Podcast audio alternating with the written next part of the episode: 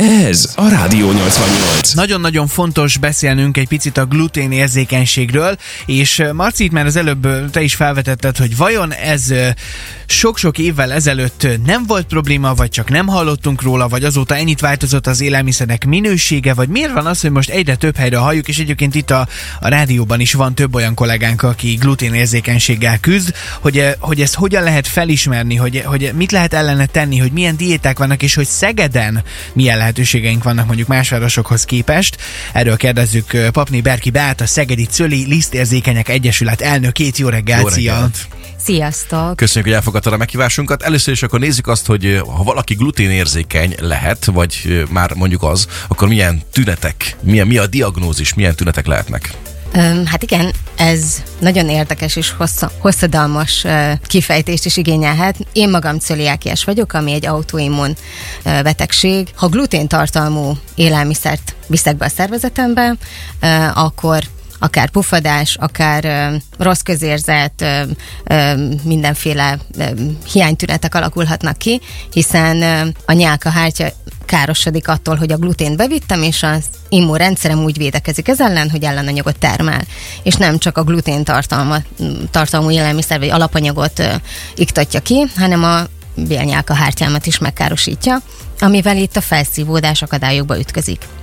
Itt akár vitaminhiány alakulhat ki, például nekem azért rosszak lettek gyerekként már a fogaim, mashiányom volt, tehát alapvető nyomelemek, vitaminok nem szívódtak föl, és itt, ahogy a Csongor is mondta, hogy a hosszadalmas akár, a, vagy miért nem volt ez régen, vagy hogy, a diagnózis nagyon-nagyon sokat javult az elmúlt évtizedekben, tehát könnyebben megtalálják a cöliákiát vagy gluténérzékenységet, de könnyebben is mennek akár a páciensek vele, vagy fordulnak orvoshoz. Az egyébként, hogy, hogy egy csomó plusz adalékanyagot használnak manapság az élelmiszeriparban, meg stb. Ez hozzájárulhat ahhoz egyébként, hogy gyakrabban találkozunk ilyen panaszokkal, vagy kimondottan a celiákiánál mindegy, mert ott csak a glutén az, ami a, a káros kvázi a szervezetre. Régebben is volt azért gluténérzékenység, tehát lisztérzékenységnek hívták ezt régen, uh-huh. tehát a világháborút követően, és nekünk is van egy 80 év körüli egyesületi tagunk, aki még um, ős technológiával így önmagának csinálta a gyomor tükrözést, tehát dugta le magának a csövet, és úgy, úgy vizsgálták ki, ezt úgy sokszor el is szokta mondani, de megtalálták az ő problémáját. Kétségtelen akkor nagyon-nagyon hosszú idő volt, mire oda jutott, hogy, hogy megvolt a meg volt a diagnózis. Gyerekkorban egyébként akár könnyebb megtalálni a gluténérzékenységet, ugyanis mivel a glutén tartalmú táplálék bevezetésekor, tehát az anyata elhagyásakor hozzátápláláskor megtörténik a glutén bevitele, kekszekkel mindenféle e, élelmiszerrel, ott egy növekedési elmaradás, fogyás, ott is vékony e, testsúlybeli, magasságbeli elmaradások vannak, ott már jelezheti a, a szervezet, hogy itt valamivel probléma lehet, ott gyorsabban jutnak diagnózishoz. Én már felnőttként már nagyon-nagyon sok felé jártam, mire, mire ez kiderült. Vannak olyan egyeseti tagjaink, akiknél bőrtünetet okoz, van ez a gyüring betegség, aminél nincsen emésztőszervi, vagy nem jellemző az emésztőszervi tünet, hanem egészen egyszerűen bőrtünetet okoz, egy kiütést, és ez egy speciális, kifejezetten erre a betegségre jellemző.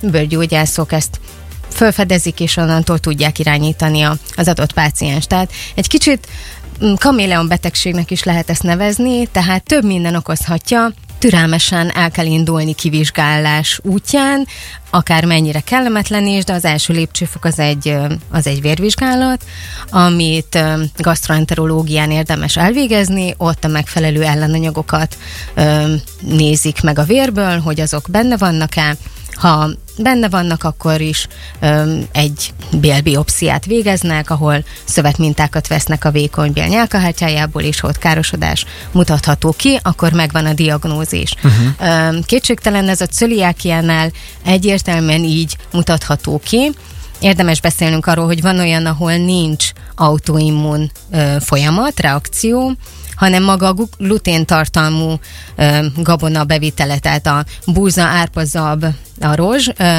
a zabot azért emelem ki, mert van, akinek ez is panaszt okoz betakarításkor, hogyha káros, vagy ha szennyeződik, akkor ez is gluténtartalmú és panaszt is tud okozni, de abban nem a gluténfehérje található.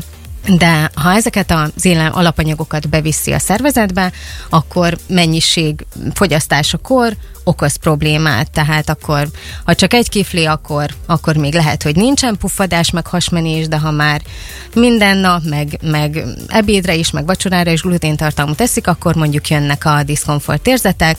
Ilyenkor valószínű a vérből, meg a bélbiopsziából sem mutatható ki maga a cöliákia, de a glutén tartalmú élelmiszer fogyasztása igenis panaszt okoz.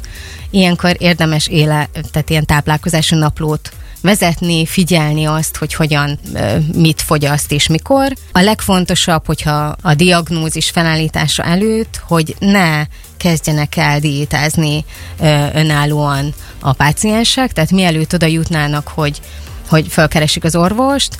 Tudom, hogy, hogy szeretnénk a panaszoktól megszabadulni, és akkor minél jobb, hogyha nem eszünk ilyet.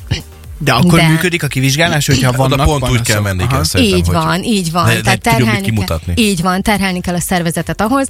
Olyan olyan esetben már fordultak hozzánk, hogy természetesen önhatalmulag elkezdték a diétát, mert hogy az internet világa azért már nagyon sokat segít abban pro és kontra, tehát ö, ellene is, meg mellette is, hogy, hogy kezdj el a diétát, de ne kezdj el, tehát mindenképpen, mert hogy a visszaterhelés van, van amikor sokkal fájdalmasabb, vagy hát uh-huh. így sokkal drasztikusabb tüneteket okoz.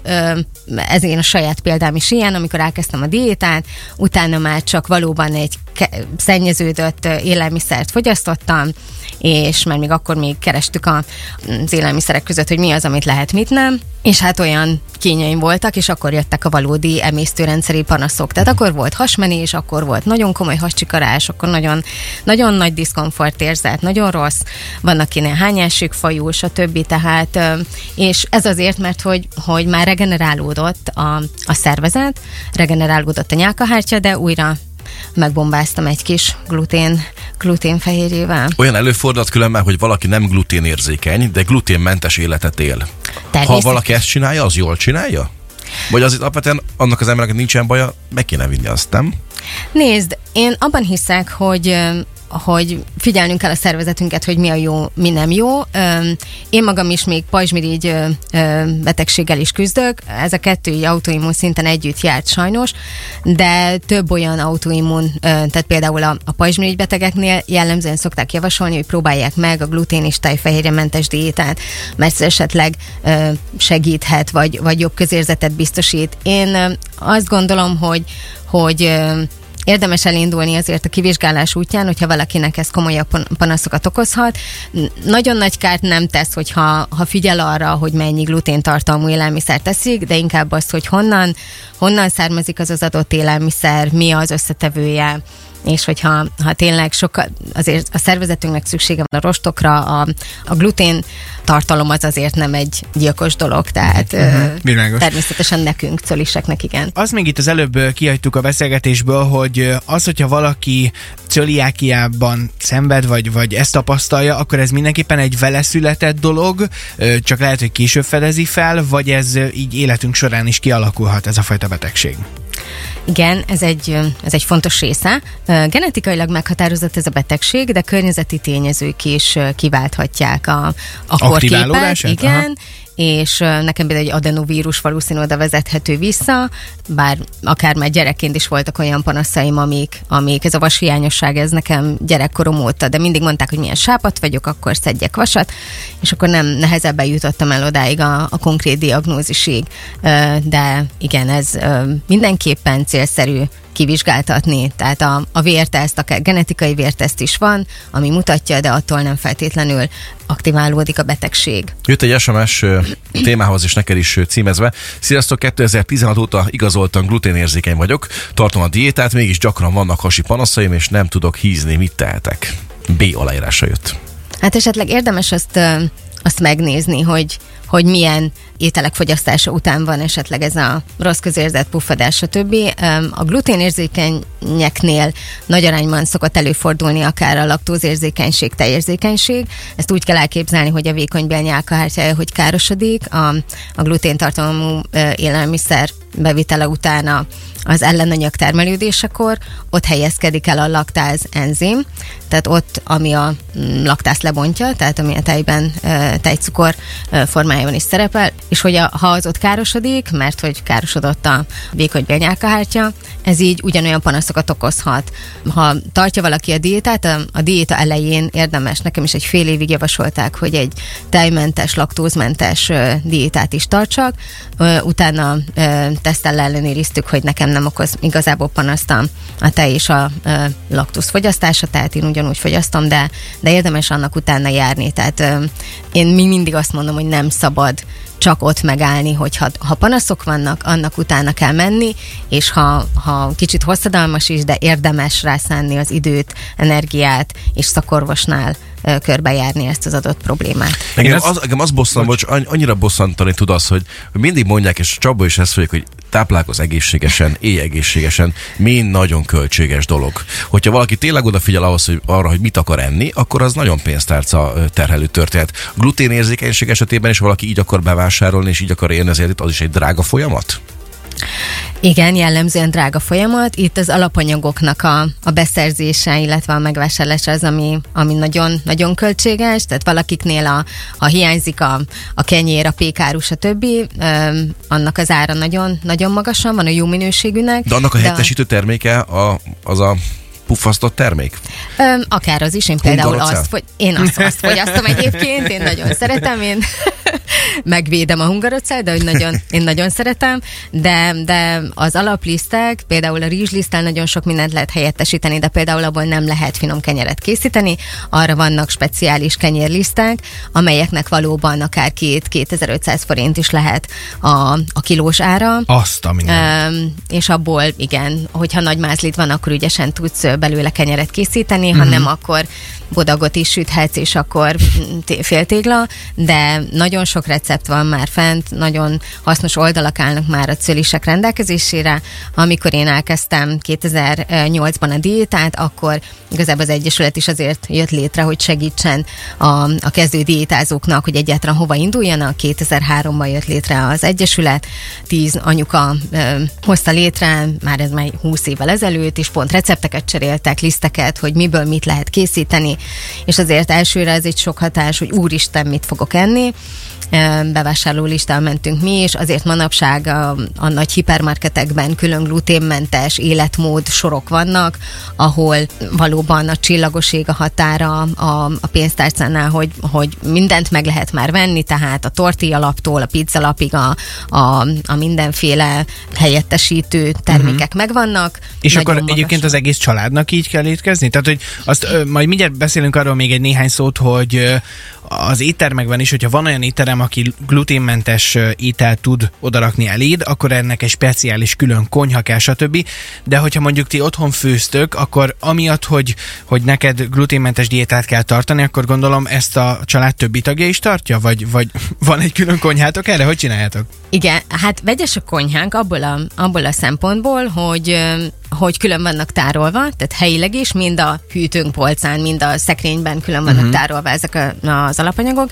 Nálunk csak a gyerek és a férj fogyaszt gluténtartalmú péksüteményt, nekik külön van minden kis vágódeszka, minden olyan, ami, és külön figyelünk arra, hogy jól le legyen takarítva a pult, amikor uh-huh. az enyém ö, hozzáér, tehát nekem is külön baj van, hogy ha, ha ők kenik a kenyeret, az az ő vajuk, és akkor nem durnak bele az én, az én Ez ennyi, hogy, dobozomba. hogy már ez hozzáér, és Ö, megszennyezi, nézd, akkor az már neked Nézd, probléma. ha ez most minden nap előfordul, akkor igen. Tehát lehet, hogyha csak Azt egyszer, akkor az nem probléma, de ha minden nap én beviszem ezt és- Ezzel nem voltam tisztában. Azt hittem, hogy ezt, ezt teljesen meg is kell enned, ahhoz neked, hogy problémát okozzon. Hát, úgy meg kell. Tehát, Értem, csak hogy ha morzsás szennyez- marad, Igen. stb. Igen, De egyben igen. morzsa is. Igen, Nagyobb nagyjából mennyiségben van. nagyobb mennyiségben. Tehát a sok-sok morzsa az igen. Tehát Őrület. azt szokták mondani, hogyha egy ilyen kis, nekem cölisnek, ha, ha egy kenyér vagy ki, kifli csücsköt eszek, azzal lehet, hogy hónapok napokra visszavágtam a diétámat, tehát nagyon, nagyon, és kétségtelen, tehát az alapeszközök megfelelőek, most már, hogy mosogatógépen van, könnyebb a dolgom, de külön mosogattam,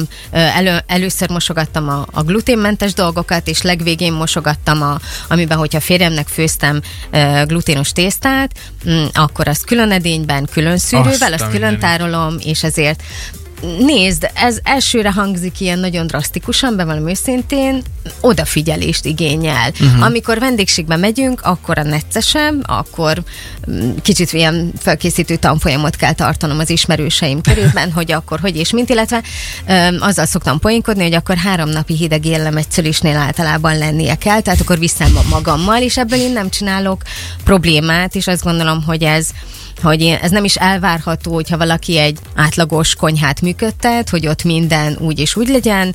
Én ezzel nem, ne, nem csinálok. Az elején nehezebb volt, dugdostam a, az ételt, amikor így munkahelyen ettem, vagy hogy mert mindenki úgy kíváncsiskodott, hogy mit teszel, meg hogy meg te szegény, és akkor mondtam, hogy én nem vagyok szegény, tehát hogy így teljesen rendben, úgy le, megtaláltuk meg a... lehet oldani egy, egy, mit, egy, egy pirulával, hogy éppen kaja beveszed, nem, és akkor az... Nem, a gluténmentes élet az, ami uh-huh. ennek a gyógyszere. Tehát erre nincsen pirula. Amíg laktáz enzim van, hogyha valaki esetleg kicsit több olyan ö, laktóz, laktózos terméket fogyasztott, hogy, hogy ott megáll, me, megállítja ezt a, a tünetelést, nálunk nincs ilyen jelen, a tudomány jelen állása szerint. Tehát Azt a írja.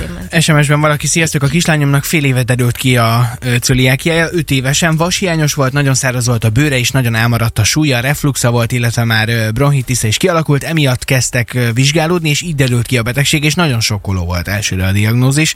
Illetve valaki azt írja, hogy jó reggelt, a gluténmentes lisztnek kilóját 3850 forintért veszem. Röhely. Tényleg röhely.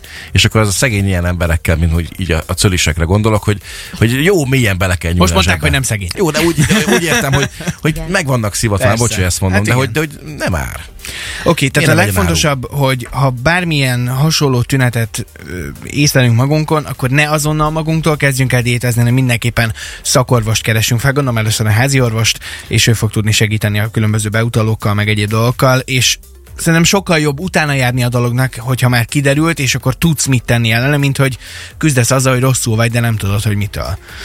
Oké, okay, nagyon szépen köszönjük a, a sok-sok információt neked, és nagyon hasznos munkát kívánunk. Még annyi, hogy azt említetted, hogy lesz egy ráadásul ingyenes eseményetek Szegeden, ahol lehet erről tájékozódni. Ez mikor, hol esedékes? Igen, ö, április 28-án, pénteken, délután 5 órától dr. Lénás Zsuzsanna főorvosasszony elfogadta a meghívásunkat, és egy kötetlen beszélgetés lesz a cöliákiáról a D2 Ifjúság és Média Központban Dózsa György utca 2, de szabad esetleg az e-mail címünket is megadnom, hogy ha bárkinek bármilyen Persze, hogyha kérdés van, akkor kérdés keressenek van, titeket, igen. A cöliegyesület.szegedkukacgmail.com-on Mhm. uh-huh. lehet ö, hozzánk fordulni, és ott az Egyesületről, a tagságról, esetleg, hogyha rendszeres havi klubfoglalkozásainkról ö, tudunk információt nyújtani, úgyhogy keressenek nyugodtan, vagy itt a csongoréknak megadom ö, még egyszer is, itt lehet, itt Szuper. lehet ö, érdeklődni. Ez egy abszolút pozitív dolog, hogy, hogy van, aki ezzel foglalkozik Szegeden, és, és hogyha ha valakinek hasonló problémája van, akkor tud ki ezt fordulni, úgyhogy És köszönjük jó, hogy ezt csináljátok, úgyhogy le a kalappal, és nagyon sok sikert kívánunk a munkátokhoz. Nagyon szépen köszönöm a meghívást, köszönöm nektek.